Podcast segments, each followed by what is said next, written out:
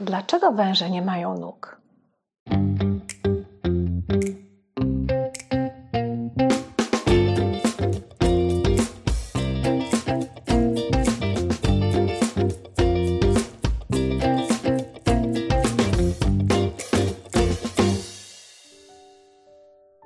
Jest to dziesiąte spotkanie poświęcone pierwszej bohaterce Biblii, która ciągle jeszcze nie ma swojego imienia i której dzisiaj też nie zobaczymy. Schowała się. Wtedy Pan Bóg rzekł do węża: Ponieważ to uczyniłeś, bądź przeklęty wśród wszystkich zwierząt domowych i dzikich. Na brzuchu będziesz się czołgał i proch będziesz jadł po wszystkie dni twego istnienia. Wprowadzam nieprzyjaźń między ciebie a niewiastę, pomiędzy potomstwo twoje a potomstwo jej. Ono ugodzi cię w głowę, a ty ugodzisz je w piętę. Pokrętne wyjaśnienia mężczyzny i kobiety, którzy gdzieś tam w krzakach schowali się przed Bogiem między drzewami, yy, nie zadowoliły Boga. Bóg nie przyjmuje takich wymówek. Natomiast zapowiada konsekwencje. Zapowiada konsekwencje wężowi, mężczyźnie i kobiecie. W takiej właśnie kolejności rozmawia z każdym z nich. Każdego z nich bierze na dywanik. Jako pierwszy na, do rozmowy ma stawić się wąż, stawia się wąż. Ale wiemy, że za węża ktoś się przebrał i Bóg też to doskonale wie. Do kogo więc Bóg mówi? Do kogo kieruje te słowa? Otóż kieruje te słowa zarówno do tego prowodyra całej sytuacji, do tego, który użył zwierzę, istotę mm, stworzoną przez, przez Boga, być może właśnie mieszkańca raju, najprawdopodobniej mieszkańca raju, użył jako swoje przebranie, jak i do tego samego przebrania, dlatego który tego przebrania użyczył. I znów nie wiemy, jaka była świadomość tego zwierzęcia, tej istoty, na ile miał wolę, czy w ogóle taką wolę miał, że tego przebrania użyczył wężowi, oddał siebie. Tego nie wiemy, nie mamy pojęcia. Wiemy tylko, że tak czy inaczej zwierzę, Boży przeciwnik przebrał się za węża, użył go jako swojego przebrania.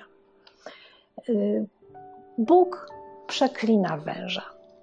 To jest straszne słowo. To jest słowo, którego nawet nie lubimy wypowiadać, nie lubimy go używać. Coraz rzadziej jest e, używane w takiej właśnie, w, te, w tym brzmieniu, w takiej formie, chociaż często jest używane, ale nie jest nazywane. I przekleństwo to jest ta ciemna strona błogosławieństwa. Błogosławieństwo to jest dobre mówienie, dobre życzenie, Pamiętamy, Bóg błogosławił człowiekowi, a tu Bóg przeklina. To jest coś strasznego. Straszne jest nie mieć błogosławieństwa Bożego, natomiast być pod Bożym przekleństwem to jest coś, czego co sobie nawet w ogóle trudno, trudno wyobrazić. I do tego zwierzęcia Bóg mówi, że od tej pory będzie czołgał się w pyle, w prochu ziemi, w pyle ziemi po wszystkie dni y, swojego istnienia. Będzie jadł proch ziemi. Nie wiemy, czy wcześniej był piękny, czy miał nogi, czy miał skrzydła. Nie wiemy.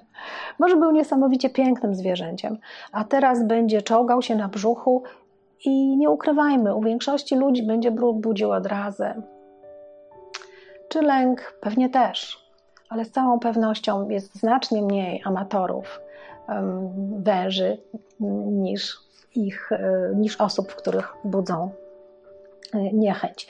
I prorok Izajasz pisze w swojej księdze o odnowionej rzeczywistości, która kiedyś, kiedyś nastąpi u końca czasów. Nawet wtedy, kiedy wilk i baranek paść się będą razem, lew też jak wół będzie jadał słomę, a wąż będzie miał proch ziemi jako pokarm. Nic nie zmieni jego losu i wszystko będzie przypominało ten niecny udział jego w tej historii, smutnej historii, rajskiej historii. I najwyraźniej nie opłaca się być narzędziem w ręku Bożego przeciwnika, nawet biernym. Natomiast sam przeciwnik, ten, który się za węża przebrał, który użył jego przebrania, użył jego postaci, także podlega przekleństwu, a może właśnie przede wszystkim on. I Bóg tutaj płynnie przechodzi, bardzo płynnie kieruje swoje słowa właśnie do niego. I to jest taki typowy zabieg mowy prorockiej, z którą nieraz się spotkamy w Piśmie Świętym, kiedy mm, pierwsze słowa, jakby początek wypowiedzi dotyczy jednej osoby, a potem jest to płynne przejście mm, do, do innej osoby, często związanej z rzeczywistością duchową, albo sytuacja teraźniejsza płynnie przechodzi w sytuację związaną z przyszłością, często z eschatologią, z końcem czasów. Takich, takich, takich mm, sytuacji jest sporo i one często sprawiają trudność właśnie w interpretacji mów prorockich. I tutaj teraz jest to płynne przejście od przekleństwa kierowanego w stronę węża, tej istoty, zwierzęcia, do Bożego przeciwnika, który za nim y, stoi. I tutaj mm, Boży przeciwnik, dowiadujemy się, że Boży przeciwnik zostanie kiedyś pokonany przez potomstwo y, kobiety. Dokładnie tam jest słowo, które oznacza nasienie, a właściwie nasienie, nasiono, nasienie. W, to jest rodzaj męski, liczba pojedyncza. Dotyczy potomka, bardzo szczególnego potomka kobiety. I ten potomek zmiażdży wężowi głowę, pokona go, zniszczy go całkowicie.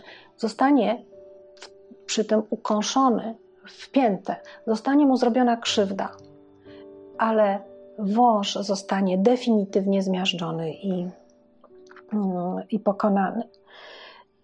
Potomek kobiety zniszczy węża.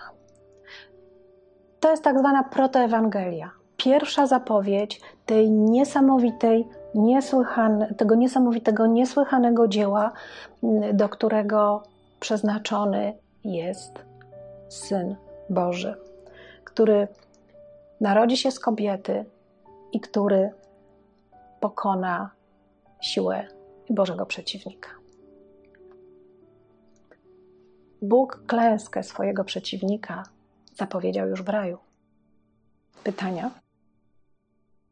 Czy są lub były w Twoim życiu sytuacje, w których stawałaś się, może stawałeś, nawet nieświadomym narzędziem Bożego przeciwnika? Po drugie, Jakie uczucia i myśli wywołuje w tobie fakt, że już w raju Bóg zapowiedział definitywną klęskę swojego y, przeciwnika? Co ten fakt komunikuje nam o Bogu? I jak to może odnieść się do Twojego życia, czego Ty możesz spodziewać się po Bogu? Dziękuję i do zobaczenia. Seria Kobiety Biblii jest realizowana przez Fundację NRH. Polubcie nas na Facebooku, zasubskrybujcie nasz kanał na YouTube i zapiszcie się na nasz newsletter, żeby dostawać informacje o nowościach, móc ściągać nasze filmiki i uzyskać dostęp do różnych dodatkowych opcji. Zapraszam Was serdecznie, Magda Grabowska.